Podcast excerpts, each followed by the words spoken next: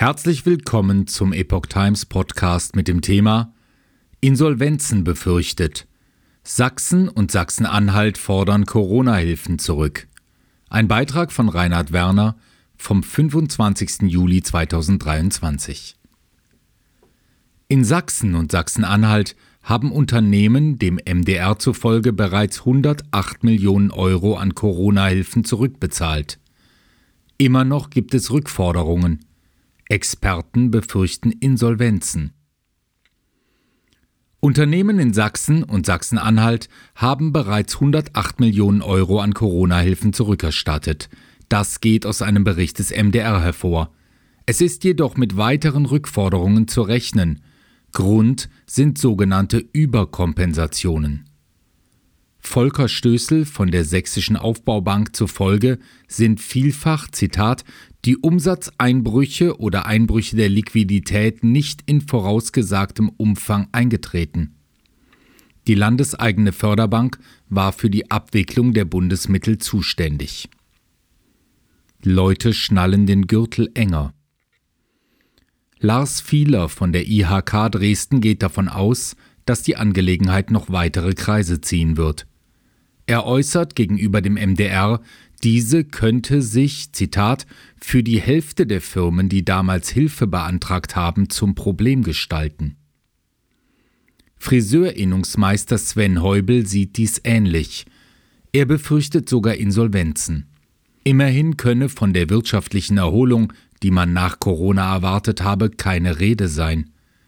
Ukraine-Krieg und Energiewende hätten den optimistischen Hoffnungen einen Strich durch die Rechnung gemacht.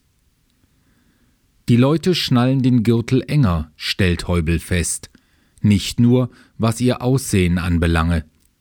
Neben der Inflation und der Zurückhaltung bei den Konsumausgaben hat das Handwerk auch noch mit weiteren Unwägbarkeiten zu kämpfen. Auch der gesetzliche Mindestlohn hat zu einer deutlichen Verteuerung der Dienstleistungen von Friseuren geführt. Ministerium differenzierte bei Corona-Hilfen nach Rechtsgründen. Viele Unternehmen, die in der Corona-Zeit Soforthilfen in Anspruch genommen haben, gingen davon aus, dass es sich um einen Zuschuss handelte. Anders als ein Darlehen müssten sie einen solchen im Normalfall nicht zurückzahlen. Ausnahmen wären allenfalls denkbar, wenn sie beispielsweise falsche Angaben gemacht hätten. Mitarbeiter der Finanzämter hatten zu Beginn der Corona-Krise sogar von sich aus das Thema Soforthilfen im telefonischen Kontakt angesprochen. Dies äußerten mehrere Unternehmer im Gespräch mit der Epoch Times. Dies sei sogar in Fällen vorgekommen, in denen es in der Kommunikation mit den Ämtern gar nicht um Corona gegangen sei. Das Bundesfinanzministerium differenzierte auf seiner Webseite zwischen Zuschüssen und Krediten. In Baden-Württemberg war ebenfalls von einem Zuschuss die Rede, allerdings sei dieser an Bedingungen geknüpft. In einem Informationsschreiben der Kreishandwerkerschaft Kalf hieß es, Zitat, es handelt sich um einen Zuschuss, der nicht zurückbezahlt werden muss, soweit die relevanten Angaben im Antrag richtig und vollständig waren und wahrheitsgemäß gemacht wurden. Zitat Ende. Scholz betonte schnelle und unbürokratische Soforthilfe. Ähnliche Vorbehalte hatten auch andere Bundesländer vorgesehen. Sogenannte Rückmeldeverfahren sollten sicherstellen, dass die Soforthilfegelder zweckgemäß verwendet wurden.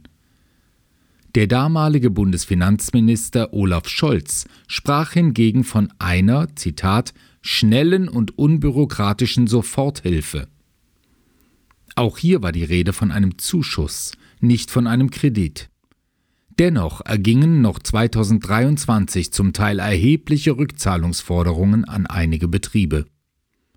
Zum Teil beliefen sich diese auf vier- oder fünfstellige Summen.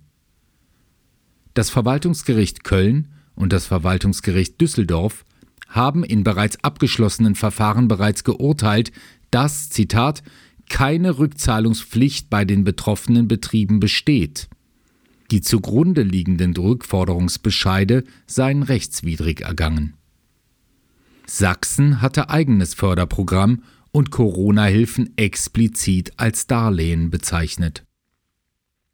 In den Verfahren machten die Verwaltungsrichter deutlich, dass die Betroffenen unklare Regelungen nicht gegen sich wirken lassen müssten. Es habe damals insbesondere keine klare Definition gegeben, wann von einem Liquiditätsengpass auszugehen sei.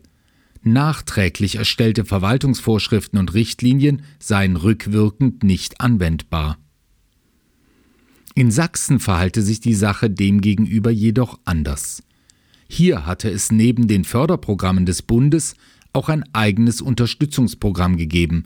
Das Programm Sachsen hilft sofort benannte seine Fördermittel dabei explizit als Darlehen. Diese stünden nun nach drei tilgungsfreien Jahren zur Rückzahlung an. Zwar sei dies den Unternehmen bekannt gewesen, räumt vieler ein, allerdings sei in vielen Fällen die wirtschaftliche Entwicklung nach den Corona-Jahren nicht so gut verlaufen wie erhofft.